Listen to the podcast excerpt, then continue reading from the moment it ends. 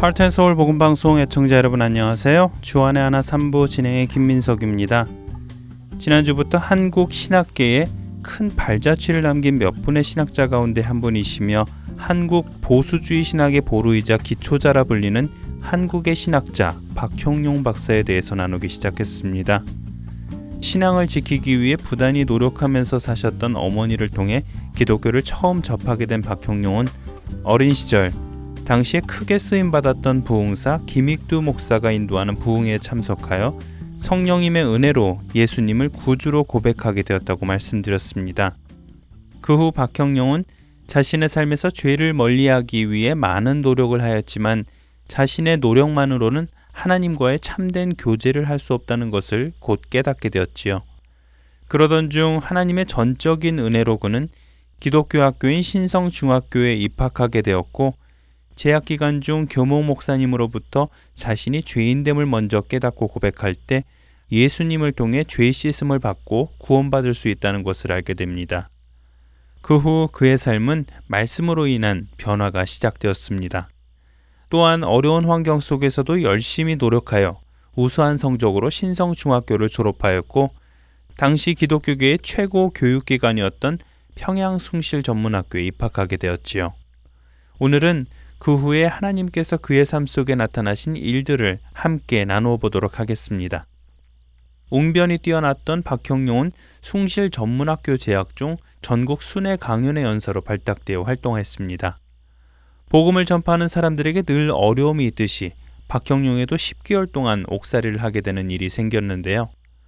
그가 목포에서 강연을 하던 중 연설문의 일부가 기독교 복음의 내용이었다는 것을 문제 삼아 일본 경찰들이 그를 체포했기 때문이었습니다. 옥살이를 마친 박경용은 26살이 되던 1921년 중국 남경에 있는 금능대학으로 유학을 가서 영문과에 편입하게 됩니다. 이 학교에서 2년을 공부하면서 그는 신학에 대한 뜨거운 열정으로 미국 유학을 꿈꾸게 되지요.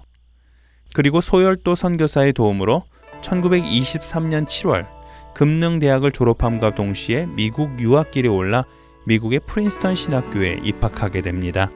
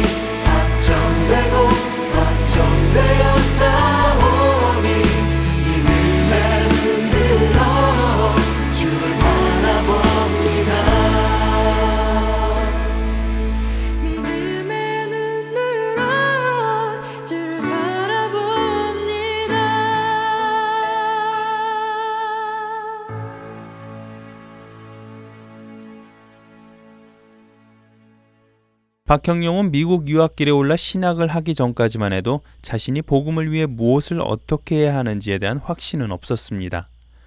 단지 공부를 해야겠다는 생각밖에는 없었지요. 그런 그가 유학을 가기 위해 배를 타고 태평양을 건너는 중 우연히 학지광이라는 잡지를 보게 됩니다. 학지광이라는 잡지는 일본에서 유학하고 있던 한국인 학생들이 발행했던 잡지였습니다. 당시 그가 읽은 그 잡지에는 기독교를 공박하는 글이 실려 있었습니다. 그 글을 보며 박형용은 큰 충격을 받게 되지요. 그리고는 미국으로 가던 그 배 안에서 그는 결심하게 됩니다. 진리의 말씀이신 기독교의 논리를 세상에 변증하는 데 일생을 바치겠다고 말입니다. 미국에 도착한 박형용은 3년간 프린스턴에서 신학을 공부하면서 자신의 신앙을 체계적으로 정립해 나갑니다. 특히 그를 가르쳤던 신학자 그레시안 메이첸으로부터 많은 영향을 받았습니다. 그레시안 메이첸 박사는 말합니다. 박형용은 제가 가르친 동양인들 중 가장 명석한 학생이었습니다. 나는 언제나 그의 복음을 알고자 하는 열의에 깊은 찬사를 보냈지요. 프린스턴 대학을 졸업한 후 박형용은 좀 더 깊은 변증학을 연구하기 위해 루이스빌에 있는 남침내 신학교로 가서 1년간 더 공부를 하고 1928년 귀국합니다. 조선에 도착한 박형용은 평양 산정현 교회에서 사역을 하며 평양 숭실 전문학교와 평양 장로의 신학교에서 신학생들을 가르쳤습니다. 당시는 전 세계적으로 자유주의 신학이 팽배해져 기독교의 본질이 왜곡되고 사람들의 신앙은 인간 중심으로 변질되고 있던 때였습니다. 그런 영향을 받은 조선도 예외는 아니었습니다. 1930년쯤부터 조선에 서서히 들어오기 시작한 이 자유주의 신학은 조선인들의 마음에 자리 잡고 있던 성경의 진리들을 왜곡하기 시작하였고 인본주의 사상은 복음의 뿌리까지 흔들기 시작하였지요. 이와 같은 시대적 상황에서도 박형용은 스스로 하나님 중심의 신앙을 지키기 위해 노력합니다. 그는 조선인의 믿음 또한 바르게 지켜내야 한다는 마음으로 복음의 진리를 변증하기 시작합니다. 자유주의와 인본주의가 팽배한 가운데 조선 기독교회는 1938년 평양 서문 밖에서 열린 9월 총회에서 신사참배 결의 및 성명서 발표 제안을 가결하고 교회가 신사참배를 하기로 결정합니다. 그날 이들은 결의를 마치자마자 신사참배를 이행하였고 기독교 황도선양 연맹이라는 친일 단체를 만들기도 하였습니다. 이 일은 한국교회의 분열의 씨가 되었는데요. 총회가 열리기 전에 이미 숭실 전문학교는 신사참배 거부로 인해 폐교된 상태였고 평양신학교, 장로의 신학교 역시도 신사참배를 거부하였다가 폐교를 당하였을 뿐만 아니라 YMCA 역시도 해산된 상태였습니다. 주기철, 한상동, 이기철 목사 등과 같이 신사 참배를 반대한 수많은 목사들과 장로들은 이 당시 옥고로 순교를 당하거나 온갖 고통을 당하던 때였습니다. 박형룡도 이때 신사 참배에 반대하여 신변에 많은 어려움을 겪고 있었지요. 전국의 분위기가 점점 경색되어감을 느낀 박형용은 1938년 봄 주기철 목사의 전송을 받으며 가족과 함께 일본으로 망명길에 오르게 됩니다.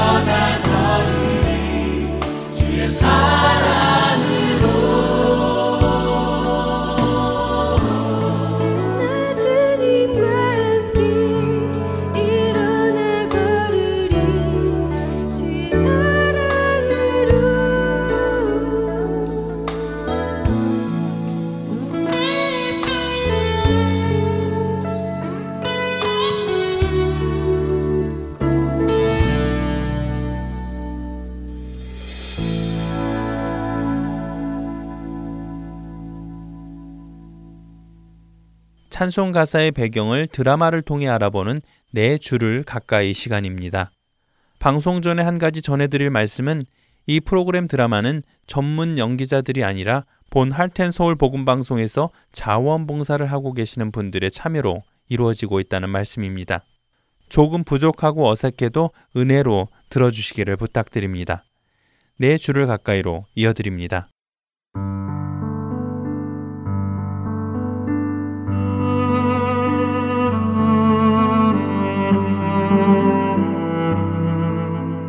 애청자 여러분 안녕하세요. 여러분들과 함께 찬송의 배경을 살펴보며 그 찬송이 지닌 의미를 더 깊이 되새겨보는 시간 내 주를 가까이 진행의 김금자입니다. 스스로 어떤 일을 끝내기 위해 모든 노력을 해보았지만 이상하게 일이 잘 되지 않아 상황을 탓해보거나 불안해해 보신 적이 있으신가요? 그런데 시간이 흐른 뒤 돌아보니 그때 그 일이 잘 되지 않았던 것이 오히려 더 잘 된 일이었다는 것을 경험해 보신 적은요. 종종 우리의 삶 속에는 이렇게 이해하기 힘든 일들이 일어납니다. 내가 아무리 하려 해도 되지 않았는데 나중에 보면 하나님께서 그것을 막으셨었다는 것을 깨닫는 경험 말입니다. 그래서 이런 경험을 많이 해본 사람들이 공통적으로 하는 말이 있습니다. 바로 하나님의 때라는 말이지요.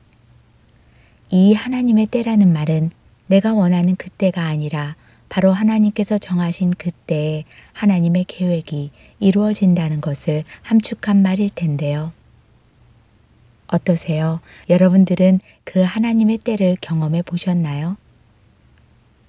우리에게 낯익은 찬양으로 오랫동안 불리다가 새 찬송가에 포함된 곡이 하나 있습니다.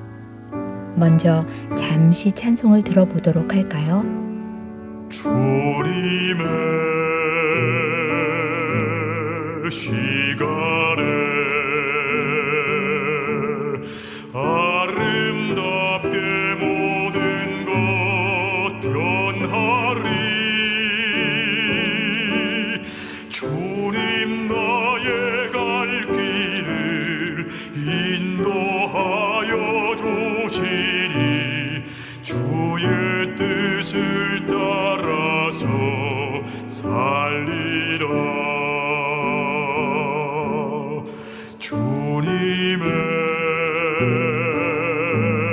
주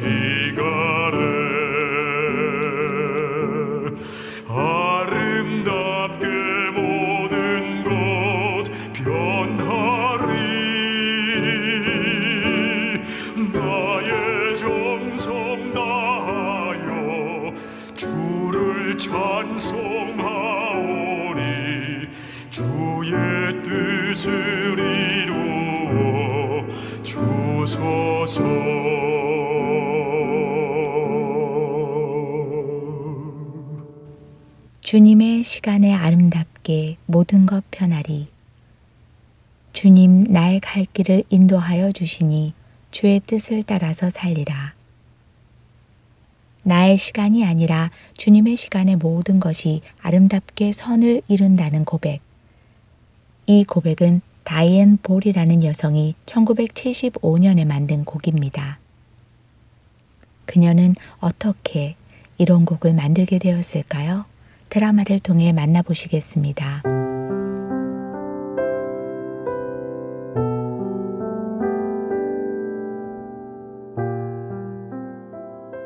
캘리포니아에 위치한 기독교 총회센터 생수의 샘이라는 단체에서 총무로 사역하던 다이에는 1975년 모처럼 온 가족이 함께 운전을 하고 가는 여름 휴가 계획을 세우게 됩니다. 오랜만에 온 가족이 함께 가는 여행인지라 다이에는 모든 일정을 하나부터 열까지 꼼꼼히 준비를 했지요. 그리고 마침 여행 가는 길에 있는 켈시빌이라는 작은 도시에서 열리는 한 여성 모임에서 다이앤을 강사로 초청하였습니다. 다이앤은 그곳에서 말씀을 전하는 것까지 여행 계획에 넣어 모든 것을 꼼꼼하게 준비했습니다. 그녀의 계획대로라면 여행을 떠나는 날 오전 10시에 출발하여야 말씀을 전할 켈시빌에 약속 시간 안에 도착할 수 있었습니다. 모든 준비는 끝났고 드디어 여행날 아침이 되었습니다.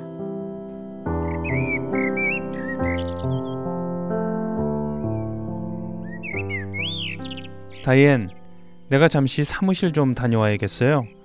출발 시간 전까지 돌아올 테니 준비하고 있도록 해요. 네, 늦지 않도록 하세요. 10시에는 출발해야 강의 시간에 맞출 수 있으니까요. 그래요. 네, 빨리 갔다 오겠어.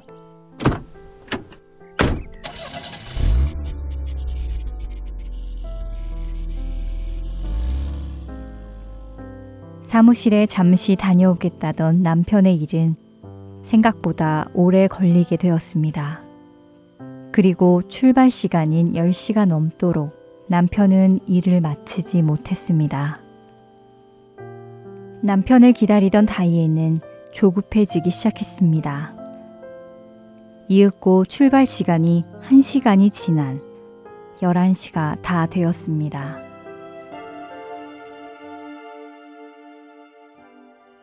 아니, 어떻게 된 거야? 10시에 출발해야 된다고 그렇게 말을 했는데도. 아, 속상해.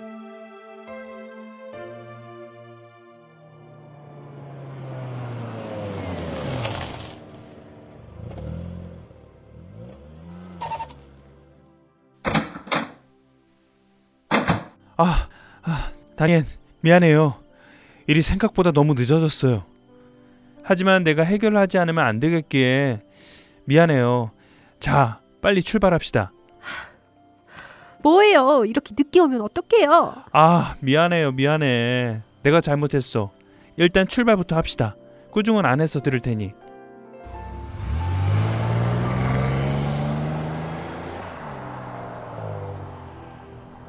부랴부랴 출발한 여행. 다이앤의 마음속에는 대책 없이 강사가 오기만을 기다릴 사람들의 생각으로 바짝 타들어갑니다. 그러나 그런 속에서 그녀는 화를 참아가며 하나님께 기도하기 시작하지요.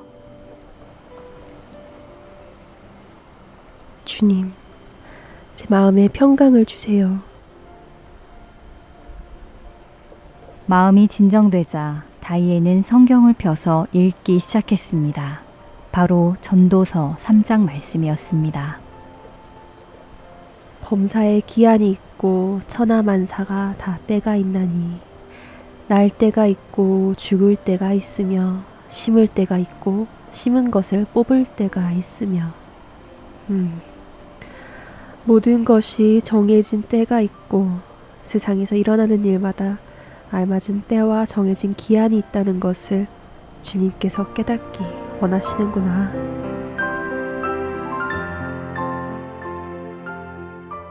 전도서 3장을 읽으며 주님의 때를 묵상하던 다이엔.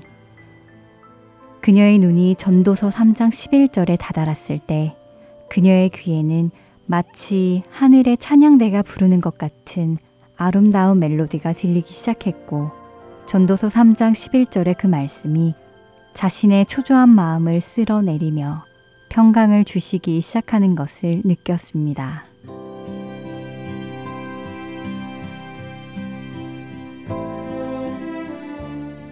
하나님이 모든 것을 지으시되 때를 따라 아름답게 하셨고 또 사람들에게는 영원을 사모하는 마음을 주셨느니라. 그러나 하나님이 하시는 일의 시종을 사람으로 측량할 수 없게 하셨도다. 그렇군요, 주님. 저는 감히 주님의 그 하시는 일을 측량할 수도 없는데 제가 원하는 대로 제 생각에 맞는 때에 모든 것을 이루려 하며 초조해 했습니다. 모든 것을 주관하시는 하나님의 주권에 저의 모든 것을 맡기기 원합니다.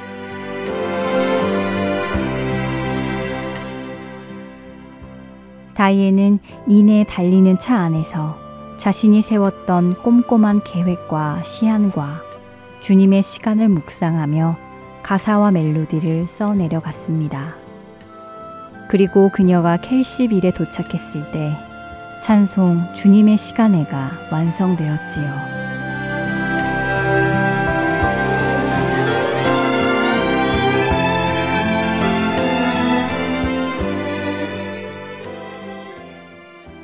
자신이 계획한 시간에 출발하지 못하여 마음을 졸이던 다이앤.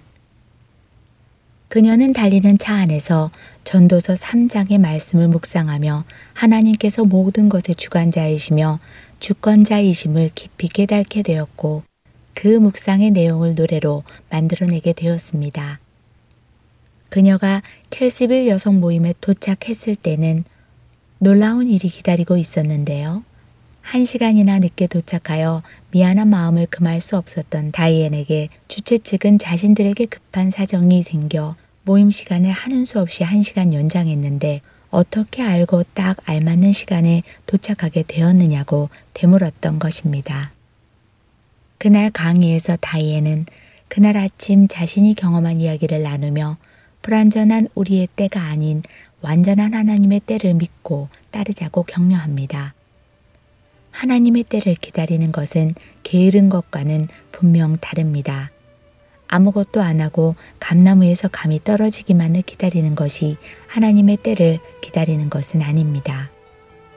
하나님의 때를 기다리는 것은 내게 맡겨진 일에 최선을 다해 임하지만 그 모든 것을 이루시는 분은 내가 아니라 하나님이시며 그분이 그분의 계획하신 그때에 모든 일을 이루신다는 것을 확신하며 순종하는 것입니다.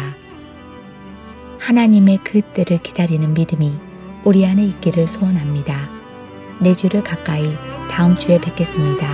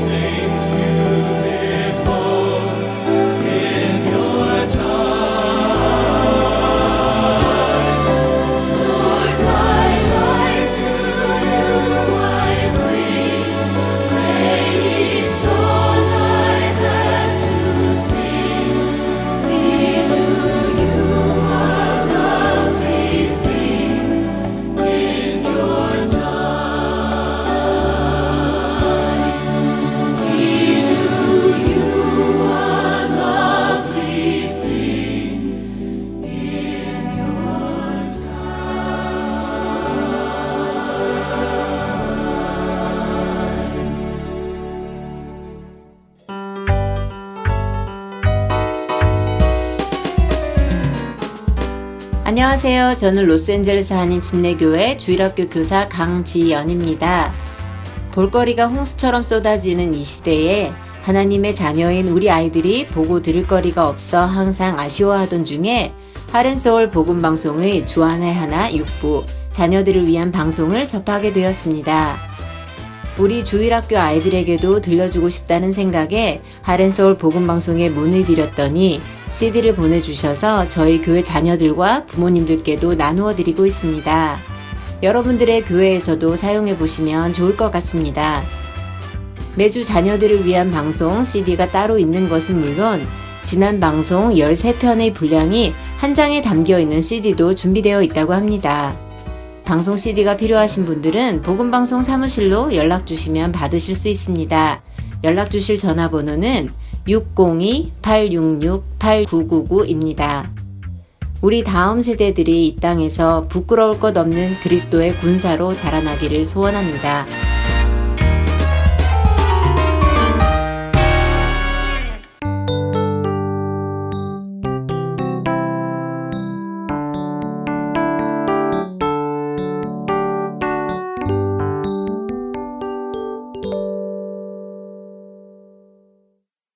한국 극동방송에서 제공하는 성경의 파노라마로 이어드립니다. 오늘은 바울의 에베소 사역이라는 제목으로 나누어 주십니다.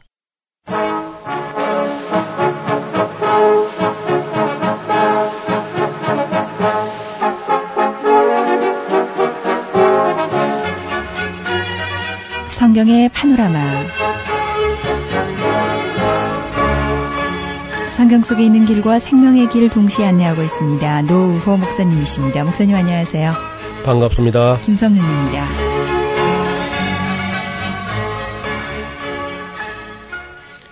네, 바울이 두 번째 전도 여행을 이제 마치고 그는 안디옥 교회를 다시 돌아갑니다. 돌아가서 보고를 한 다음에는 그 다음에 이제 다시 갈라디아 지방을 다녀가지고 부르기아를 지나서 그리고 이제 에베소로 가게 되는데 그 경로는 사도행전 18장 18절 이하에 보면은 바울이 더 여러 날 유하다가 형제들을 작별하고 배 타고 일단 수리아로 가는데 브리스길라와 아골라도 함께 하더라. 고린도에서 떠날 때를 말하고 있지요. 네. 그리고 바울이 일찍 서원이 있으므로 갱그리아에서 머리를 깎았더라.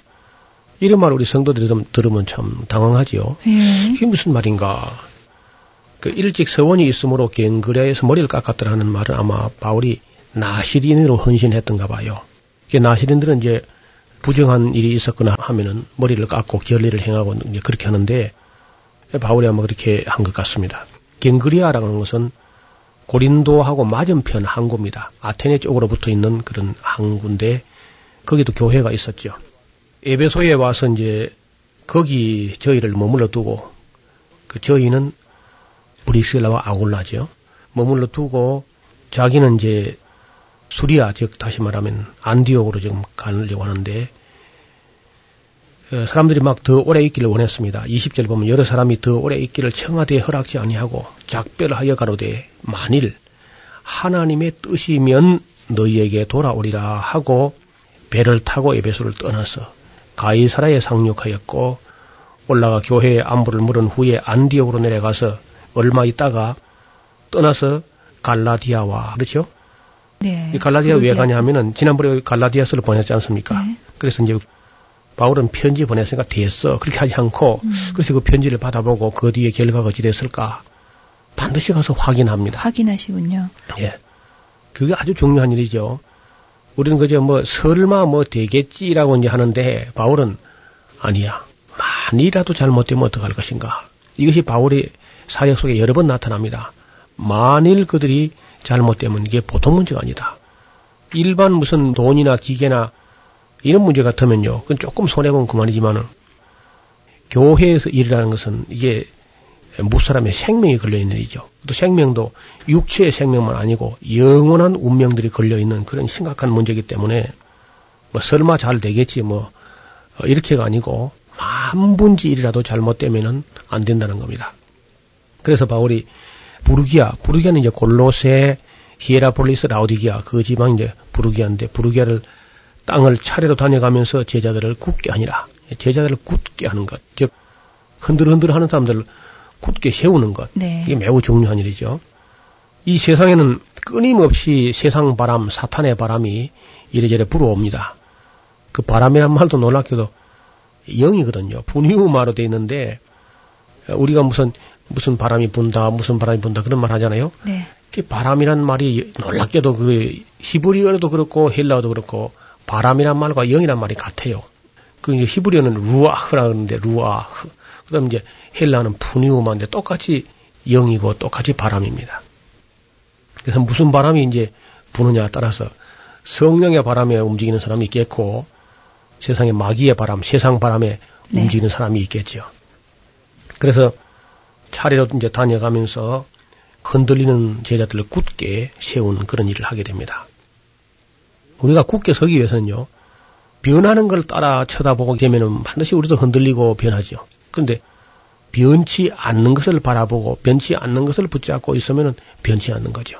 그리고 변치 않는 것은 하나님 말씀입니다. 풀은 마르고 꽃은 시들지만은 여러 바람이 불면은 풀은 마르고 그죠 꽃은 시들게 됩니다. 그러나 우리 하나님은 영원토록 있도다 한 것처럼 하나님 말씀을 붙잡고 있게 되면 흔들리지 않을 겁니다. 어떻든 그때 이제 바울이 부르기아 지방을 돌고 있을 때좀 됐는데 이 에베소에 이제 난데없이 그 아볼로라는 사람이 나타난 겁니다. 네. 이 아볼로라는 사람은 유대인이죠. 유대인인데 태어나기는 알렉산드리아. 이 알렉산드리아는 이집트에 있는 알렉산드리아죠. 알렉산드리아에서 난 아볼로라는 유대인이 에베소에 이르게 됐는데 그 에베소는 이제 브리슬라와 아골라가 있었던 거 아닙니까? 그 아볼로는 학문이 많고 또 성경도 상당히 많이 아는 그런 사람입니다. 네. 예, 꽤 이제 일찍 주의 도를 배워가지고 열심으로 예수에 관한 것을 자세히 말하며 가르치는데 세례는 역시 요한의 세례밖에는 모르는 그런 정도지요. 그가 회당에서 담대히 말하여 사람들을 막 이야기하는데 말하는 걸 보니까 굉장히 그 언변도 있고 담대하게 말도 하는데 브리스길라와 아골라가 이래 보니까 뭘 잘 모르는 거라 이분이 예. 지식은 상당한데도 네. 예수님을 잘 모르는 거죠. 네. 세례도 요한의 세례만 알고요. 예, 그래서 이제 그 아볼로를 데려다가 하나님의 도를 더 자세히 좀 지도를 했습니다. 아, 그랬더니 아볼로가 아, 세상에 당신들은 그 놀라운 사실을 어디서 배웠느냐. 음. 아, 우리가 이제 바울하고 1년 반이나 고린도에 있었다고. 그러니까 이제 아볼로가 아, 그럼 내가 이제 고린도로 건너가겠다. 아가야로 건너가겠다. 했는데 그러시라고. 지금 뭐 지도자가 없어서 고린도 교회가 허전할 테니까 가보라고. 이제 이렇게 해가지고 결국은 고린도 교회에 아볼로가 건너가게 됐습니다. 교역자가 떠나버리고 난 그 고린도 교회 처음에 바울과 브리실라 아골라 이 가장 저그 교회 중추적인 인물들이 한꺼번에 다 떠났으니까 디모데 실로아노 브리실라 아고라 바울 이런 분들이 뭐 떠나고 나니까 교회가 아주 허전해 있었는데요. 이럴 때 새로운 교역자가 오니까 이제 많이 반가웠겠죠. 네. 그리고 이제 그 전설에 의하면 아볼로는 아주 언변이 상당히 좋았고요. 그리고 잘 생긴 것 같습니다. 아무래도 외모가. 그 기록에 의하면은 바울은 그렇게 뭐좀 외람된 이야기냐면 외모가 그렇게 출중하지는 못했다 그럽니다. 그 키가 그렇게 크지 못했고 키가 작고 머리는 좀 대머리형이고 눈썹이 한테 붙어 있고 코는 좀 이 매부리 코처럼 이렇게 돼 있는 데다가 시력이 또 안 좋지요. 그리고 말이 말이죠. 바울은 그 앉아서 이렇게 담론하듯이 이런 이야기는 잘 하시는데 어떤 뭐 웅변이 없는 거예요. 네. 그러니까 말이 따따붙다 하고 하니까 이제 사람들이 꼭 멸시하기 좋지요. 그 뭐 그렇게 건강해 보이지도 않고 후대가 이게 외모가 뭐 그런 출중하지도 않고 네. 사도다 사도 아니다 이런 말도 있고 또 신체가 약해가지고 뭐 가끔 병이 난다 그러고 눈이 그리 좋지도 않고 그렇군요. 그리고 인간적으로 보면 참 바울은 약점이 네. 꽤 많았습니다. 그런데 그 로마의 기록을 남아 있는 기록을 하면은 그런데 그의 얼굴이 때로는 천사고 때로는 사람이더라. 그렇게 기록됐다고 말입니다. 그리고 외모가 그런 모양에도 불구하고. 근데 이제 대개 그 신앙의 수준이라든지 이런 게 낮을수록 그 외모를 보는 그런 경향이 있지 않습니까? 사람을 그 내면이라든지 그의 인격이나 그의 영성을 보지 않고 사람들이 대체로 외모로 보게 되는데 그 외모로 보다 보니까 이제 바울하고 아볼로가 비교가 되는 거죠. 이 사람이 비교하지 않아야 되는데 더 이게 비교가 됩니다, 사람들마다. 네. 이 고린도 교회도 불과 뭐 1년 6개월 바울이 있었으니까 아마 이때 그 아볼로가 건너갔을 때 고린도 교회 역사에 보면 뭐 2년 남짓 된 그런 정도거든요. 아직은 철이 없지요. 그래서 바울이 딱 떠나고 아볼로가 딱 들어가고 하면서 곧바로 그저 교회에서는 그 고린도 교회가 아볼로 파가 생기고요. 옛날에 이제 바울에게 은혜를 받았던 사람들을 정말 영적인 어떤 체험을 한 사람들, 어떤 은사를 받은 사람들, 이런 사람들은 또 바울파라는 건데 바울파. 그리고 바울파, 아볼로파가 생기니까 조금 더 중간에 있던 사람들이 바울파는 뭐며 아볼로 파는 뭐냐. 진짜는 아볼로도 아무것도 아니고 바울도 별거 아니다. 진짜는 개바다, 개바. 베드로가 최고다. 해서 이제 베드로파가 또 생기는 겁니다. 네. 이제 어떤 사람들은 아니 베드로는 또 무슨 베드로냐 우리는 예수파다 예수파 그래서 뭐 그리스도파가 생기고 아볼로파가 생기고 바울파가 생기고 게바파가 생기고 해가지고 크지도 않은 교회가 그 네 가지의 이 파당이 생겨가지고 아주 이제 어려움을 겪습니다. 그 가장 아마 그 교회를 어렵게 했던 사람들은 바울파 같아요. 바울파. 네. 지금 현재 교역자는 아볼로 아니겠습니까? 이제는 네. 아볼로는 교역자가 일을 하는데 바울에게서 그 큰 신령한 은혜를 체험했던 사람들은 아볼로를 보니까 그런 은사가 없거든요. 네. 그러니까 가령 예를 들면 바울은 방언도 하고 뭐 예언도 하고 병도 낫고 뭐 여러 가지 이제 은사가 있는데 아볼로에 보니까 말을 잘하는 것, 강의를 잘하고 설명 잘 이런 거 외에는 뭐 별로 은사가 안 보이는 겁니다. 그러니까 심지어 어떤 여자들이 말이죠. 그 아마 방언을 하는 그런 여자들인데 아마 저 아볼로라는 사람은 성령도 안 받은 것 같다. 사실 에베소에 와서 얘기한 거 보면은 세리완의 세례받 멀다 그런 말이 죠 네. 그러니까 거기서 모르겠어 이제 그 아볼로가 성령을 체험하고 갔는지 모르지만은 어떻든 고린도 교인들 신령파들이 볼 때는 아볼로는 아무래도 성령을 안 받은 것 같다. 이런 얘기를 이제 하고 그리고 이제 예배 시간 되면 막 그냥 그 아볼로 설교하는데 막 방언하는 사람들이 나와가지고 뭐 그냥 휘방을 하다시피 하니까 어뭐 수라장이 돼버리죠. 음. 결국은 이제 아볼로가 거기 있지 못하고 사임을 합니다. 사임하고 예배소에 있는 길을 건너와요. 바울이 고린도 전후서를 쓴 데 보면은 거기 뭐 여자는 뭐 교회에서 잠잠하라. 또 방언하는 사람들은 질서 따라서 두세 사람이 그저 교역자의 지시를 받아서 할 일이고 통령 없으면 또 방언하지 말고 하는 이런 복잡한 이야기가 왜 나왔느냐 하면은 그 아볼로가 그것을 일을 못하게 된다면 얼마나 그 여자들이 드세게 나오는지. 네. 그래서 이제 그때에 고린도 교회의 특수한 그 상황을 바라보면서 바울이 누구를 다른 사람을 책망하는 게 아니고 바울을 파라고 하면서 어떤 여자들이고 또 방언을 받는 어떤 사람들인데 이 사람들이 그저 예배 시간에 무질서하게 하니까 하나님은 어지러움의 하나님이 아니다. 질서의 하나님이다 말이죠. 그러면서 이제 성령으로 아니하고는 그 아볼로가 뭘 성령을 안 받기를 뭘안 받아. 그 성령으로 하지 않고는 예수를 주시를 할 수 없는 거다. 그럼 적어도 어, 아볼로가 가서 예수님을 주님으로 이렇게 고백하면서 목숨을 걸고 복음을 전하는 사람들이 있다면 성령을 받았으니까 그렇게 예수님을 주님이 고백하지. 네. 하면서 이제 고린도 그 교인들 대체적으로 책망을 하는데 책망해도 다른 모든 사람도 책망하지만 특별히 바울을 파라고 하면서 목회자의 목회를 어렵게 하는 사람들 그 바울 자기 지지한다 하면서 방언을 한다 그러면서 그 설교를 희망하는 이런 사람들 보고 이제 책망을 하는 거죠. 그래서 여자들은 잠잠하라. 방언은 뭐 금할 건 없지만은 방언하는 사람들은 통역하는 사람이 없으면 교회에서는 잠잠하고 또 해도 질서를 따라서 두세 사람이 예, 그렇게 은혜롭게 해야지 그렇게 시끄럽게 해서는 안 된다. 아주 따끔하게 지도를 하는 장면을 볼 수 있습니다. 네. 어쨌든 이 고린도 교회는 그 문제 때문에 굉장히 어려움을 겪습니다. 우리가 여기서 주의할 점은 우리는 성령이 임하는 거죠. 다될 줄 알고 있습니다. 네. 그런데 성령이 임한 그 고린도 교회에 이렇게 어려움을 겪을 수 있다는 겁니다. 그 성령의 은사를 바르게 쓸 수 있도록 지도하는 지도자가 얼마나 중요한가 하는 것을 여기서도 볼 수 있겠습니다.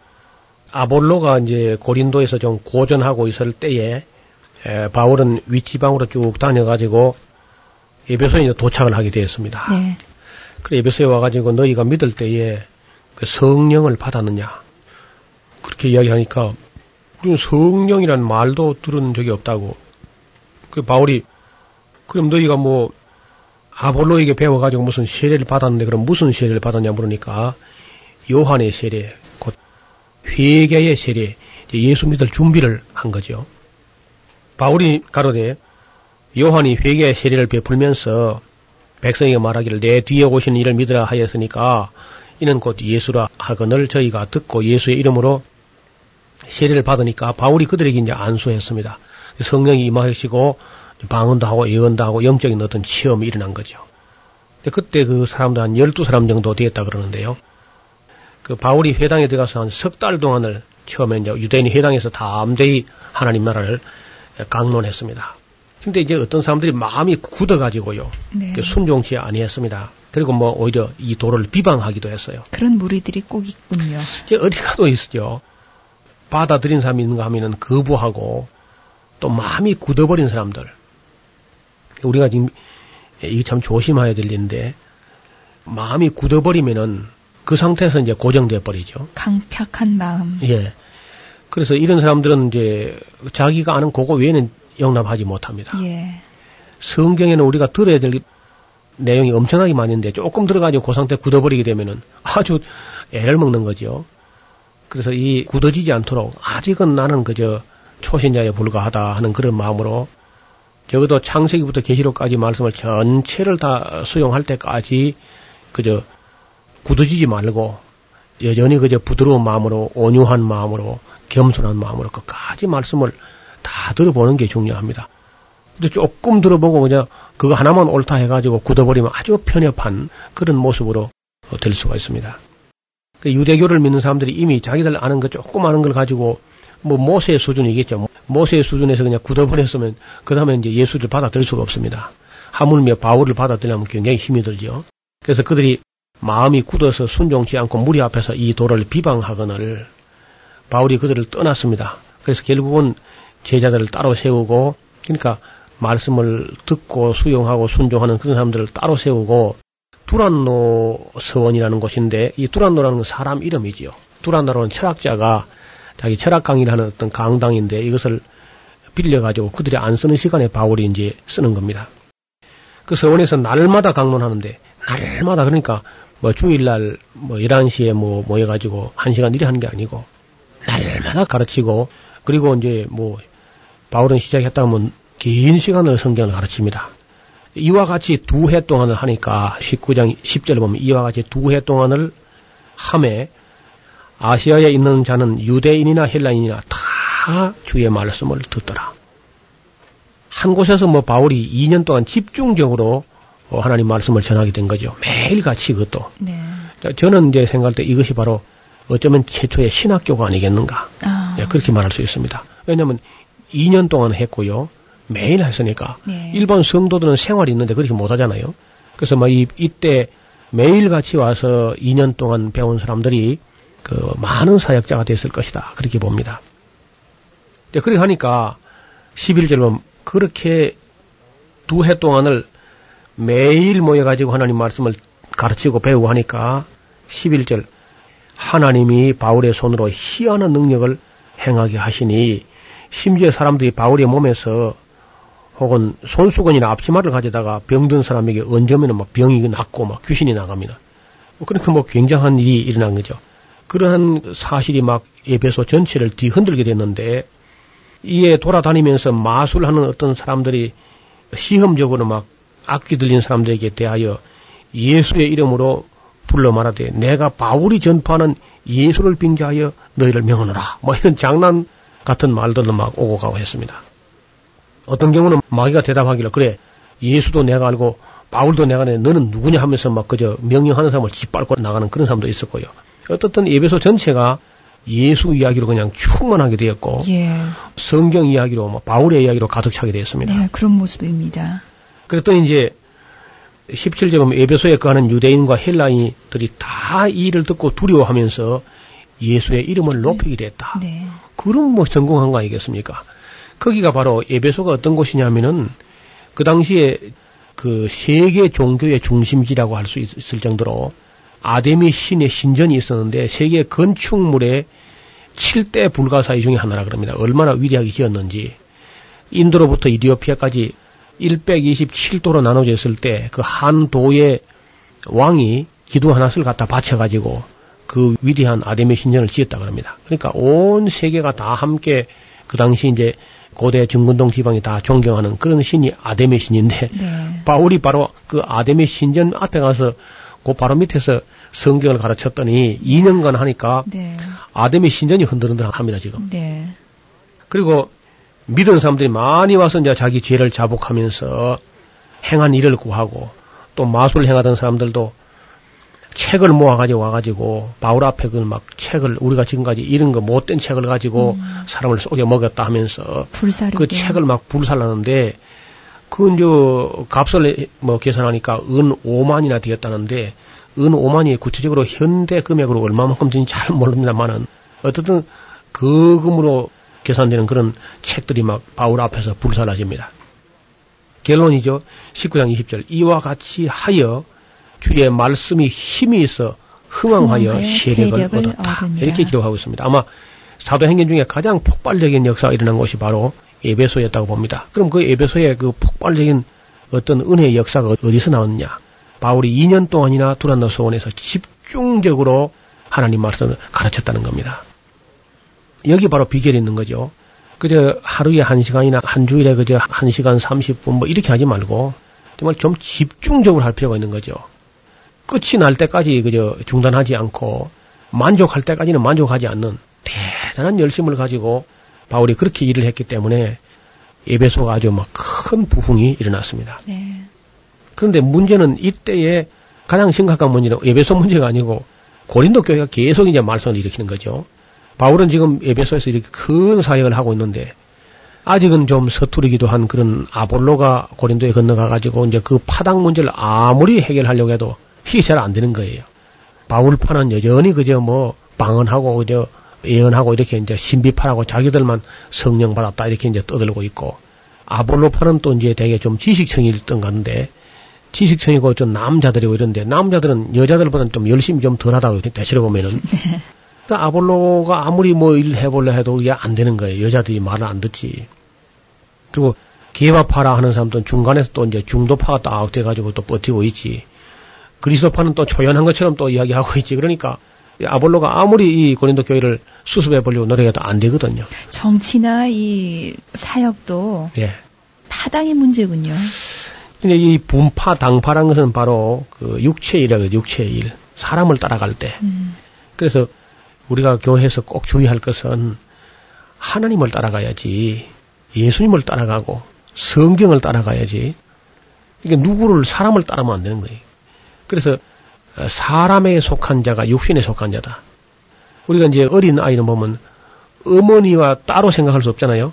그렇죠. 네. 그 어머니가 가면 그거 가야 되고 어머니가 또 줘야 먹고 어떤 어머니 없으면 아직은 못 사는 상태. 이런 상태를 바울은 그리스도 안에서 어린 아이 된 자라 그렇게 말합니다. 육신에 속하여 아직도 어떤 저지 덜 떨어진 이 고린도 교회에서 굉장히 신령하다고 하는 바울 파도요. 아직 바울에게 속해가지고 바울의 저지나 먹어야 되는 그런 사람들이다. 그래서 자기들이 뭐 방언을 하니까 굉장히 신령한 줄 아는데 아닙니다. 아직도 그리스도 안에서 어린아이 된 자. 사람이 이게 시기와 분쟁과 다툼이 있다는 것은 누구를 벌써 따르고 있는 것이고 파당이 있는 것이고 편당이 있는 것이고 편당은 꼭 사람을 따라가는 건데 우리가 보통 뭐 알미니안 주의 그 알미니안을 따라가는 거 아닙니까? 그렇잖아요. 네. 칼빈 주의 그 칼빈 따라가는 거 아니에요? 네.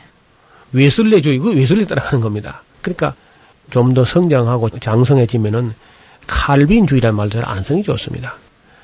무슨 주의가 붙었더니 주의는 그다지 좋지는 않아요. 그래서 하나님 말씀을 따라서 하나가 되는 게 중요하지. 무슨 뭐 알미니안 주의가 나온다든지 외설레 주의가 나온다든지 아니면 교회를 갖다가 왜 이름을 지어도 또 루터교로 짓습니까? 네. 그리스도 교회죠. 루터교. 이것도 좀 생각해 볼 필요가 있는 겁니다. 그래서 언제나 어떤 사람을 절대화하면은 반드시 이제 파당이 생기게 되고 또 그런 것은 성숙한 사람이 할 짓이 아닙니다. 그것은 언제나 그리스도 안에서 어린아이 된 자, 육신에 속한 자, 나는 바울에게, 나는 뭐 아볼로에게, 그 바울이, 아니, 바울이 너희를 위해서 십자가에 못 박혔느냐? 너희가 바울의 이름으로 세례를 받았느냐? 어, 아주 책망을 하게 되는데, 이제 이런 문제는 고린도 전선을 공부할 때에 좀 더 세밀하게 이제 말씀을 드리게 될 겁니다. 바울은 어떻든 이 예배소에 있으면서 고린도 교회에서 얼마나 속을 썩였는지 편지가 최소한 3개 내지 4개 고린도라는 편지가 물론 우리는 지금 전서 후서 두 개만 가지고 있습니다만은 이 고린도 전서 앞에 또 한 편지가 고린도에 갔던 걸로 알고 있습니다. 거기 보면 내가 쓴 그 글에라는 그런 말이 나온다고요. 바울이 지금 고린도 전서 앞에 또 편지를 썼었고 지금 고린도 전서라고 알고 있는 건두 번째 편지고 또 고린도 후서도 보면은 분명히 또 다른 편지가 하나 더 있었던 것처럼 이렇게 보이고 있습니다. 그리고 자신이 두 번이나 방문했었고 디모데를 한 번 보냈고 또 디도를 보냈고 그러니까 뭐 그 예배소 하고 있으면서 정말 쏙을 썩기는 고린도 교회 때문에 저기 쏙을 썩였고 나중에는 뭐 아주 기억한 말로 또 편지를 쓰기도 하고 이렇게 했습니다. 어, 바울은 그러나 이제 이 그 고린도 교회를 그래도 사랑하고 아끼고 그래 하면서 그 간절한 마음으로 편지를 썼는데 사실 고린도 교회에 그런 분쟁이 일어난 것은 뭐 불행스러운 일이죠. 근데 바울이 그 교회를 그래도 사랑하면서 편지를 쓴 것이 남아있다는 것은 우리에게 얼마나 큰 유산인지 몰라요. 네. 왜냐면 오늘도 우리, 우리 교회도 그런 모습이 있지 않습니까? 우리도 뭐 예수교 장로회가 있고 기독교 장로회가 있어가지고 외국 사람들 우리를 조롱할 때 너희 나라는 그리스도하고 예수하고 싸놓은 나라다. 그런 아주 조롱을 듣습니다. 우리도 얼마나 분파가 많습니까? 근데 우리 고린도 교회만 어떻게 뭐 흉보를 그런 자격이 없어요. 우리가 한국 교도 여러 가지 파가 지금 나눠지는 것은 참 불행스러운 일이죠. 그래서 자꾸 누구 사람을 따라가게 되면 또다시 나눠지니까 가능하면 사람을 따르지 말고 하나님 말씀을 따라가고 예수님을 따라가게 되고 진리를 따라가게 되고 양심을 따라가게 되고 그리고 성령의 인도를 받을 때 다시 하나가 될 줄로 믿습니다. 감사합니다.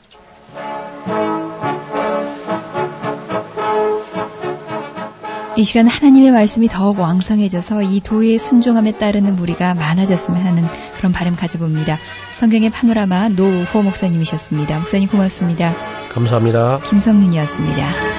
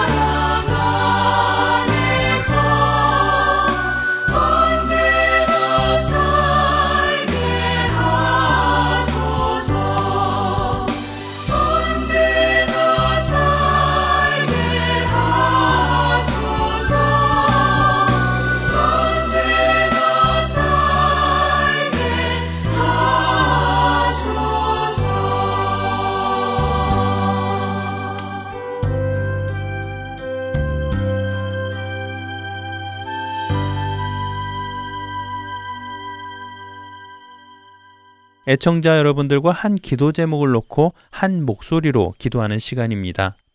이 시간은 이선미 진행자가 오늘 여러분들과 함께 드릴 기도 제목과 그 내용을 먼저 설명해 주실 것입니다. 그리고는 약 1분간 음악이 흐를 텐데요. 이 시간에 여러분들께서는 오늘의 기도 제목을 가지고 함께 기도해 주시면 됩니다. 1분이 흐른 후에 이선미 진행자께서 마무리 기도를 해 주실 것입니다. 한 가지 기도 제목을 놓고 우리가 한 목소리로 기도 드릴 때 하나님께서 그 기도의 제목을 들어 응답해 주시리라 믿습니다. 1분 기도 함께 하시겠습니다.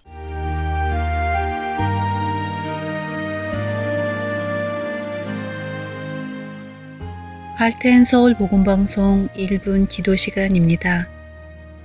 오늘 이 시간은 한국을 위해 애청자 여러분들과 함께 기도드리기 원합니다. 지난 3월 10일 우리 조국 한국의 대통령에 대한 탄핵이 결정되었습니다. 이런 상황에서 누가 맞다, 누가 옳다라고 다투고 분열하는 것은 결코 하나님께서 보시기에 옳은 일이 아닐 것입니다. 모든 권세는 하나님으로부터 나지 않음이 없으며 모든 권세는 다 하나님이 정하신 것이라고 말씀하시는 로마서 13장 1절의 말씀을 되새기며 우리 그리스도인들은 무엇보다도 혼란스러운 나라가 안정을 찾을 수 있도록 기도해야 할 것입니다. 또한 하나님께서 한국을 불쌍히 여기시고 궁휼히 여기심으로 하나님의 뜻에 맞는 합당한 지도자를 세우셔서 한국에 다시 한번 참된 영적 부흥이 일어날 수 있도록 함께 기도하기를 원합니다. 함께 기도하시겠습니다.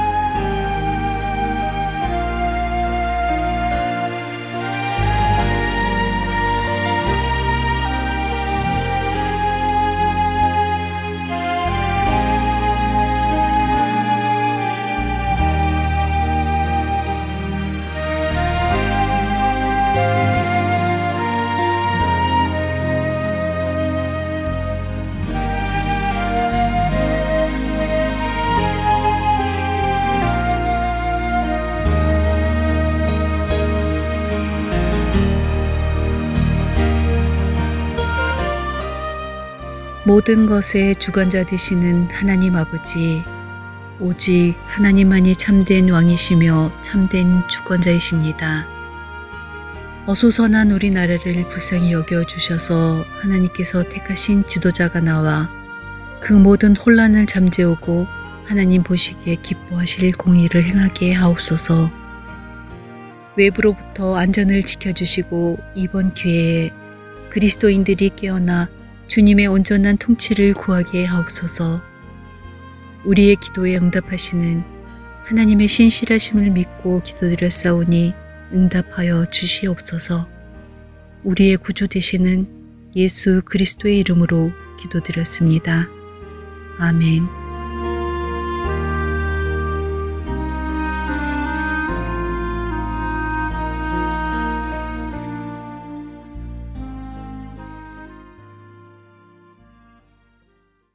일본에 도착한 박형룡은 하나님과 독대하며 표준 성경 주석을 쓰게 됩니다. 그리고 1943년 여름 일본에서 다시 만주 봉천시로 가서 봉천신학교에서 교수로 신학생들에게 정통 신학을 가르치지요. 봉천신학교에서 교수를 한 지 2년이 지나고 조선은 해방을 맞이하게 되는데요. 그럼에도 그는 곧바로 귀국하지 않고 봉천신학교를 동묵신학교로 이름을 바꾸어 10명 안팎의 학생들에게 계속해서 신학을 가르칩니다. 그러나 중국의 공산화는 점점 가속도가 붙고 만주도 그 영향을 받게 됩니다. 1947년 9월 만주에서는 더 이상 신학을 가르치기 어려워지자 박형룡은 다시 한국으로 돌아오게 됩니다. 한국에 돌아온 박형룡 박사는 고려신학교 교장, 장로의 신학교 교장 등을 맡게 되었고 하나님 중심의 기독교를 조선에 뿌리내리고자 많은 노력을 합니다. 또한 학자로서 또 학교 경영자로서 그리고 정통 보수 신학의 기수로서 그는 후배 양성에 심혈을 기울이지요. 1972년 은퇴한 후 그는 책을 쓰기 시작하여 77년에는 총 14권으로 된 방대한 양의 박형룡 박사 전집을 펴내며 50년의 신학자 생활 동안 총 12권의 저서와 100편 가까운 논문을 발표하며 한국 교회의 전통적인 보수주의 교리를 정립하고 개혁주의 신학을 체계화해냈습니다. 그리고는 1978년 10월 25일 하나님의 부르심을 받고 소천하였습니다. 박형룡은 한국이 낳은 첫 신학자로 여러 개혁주의 사상을 질서 있게 묻고 신학생들이 쉽게 이해할 수 있도록 해놓았다는 평가를 받고 있습니다. 구성과 진행의 김민석이었습니다. 여러분 안녕히 계세요.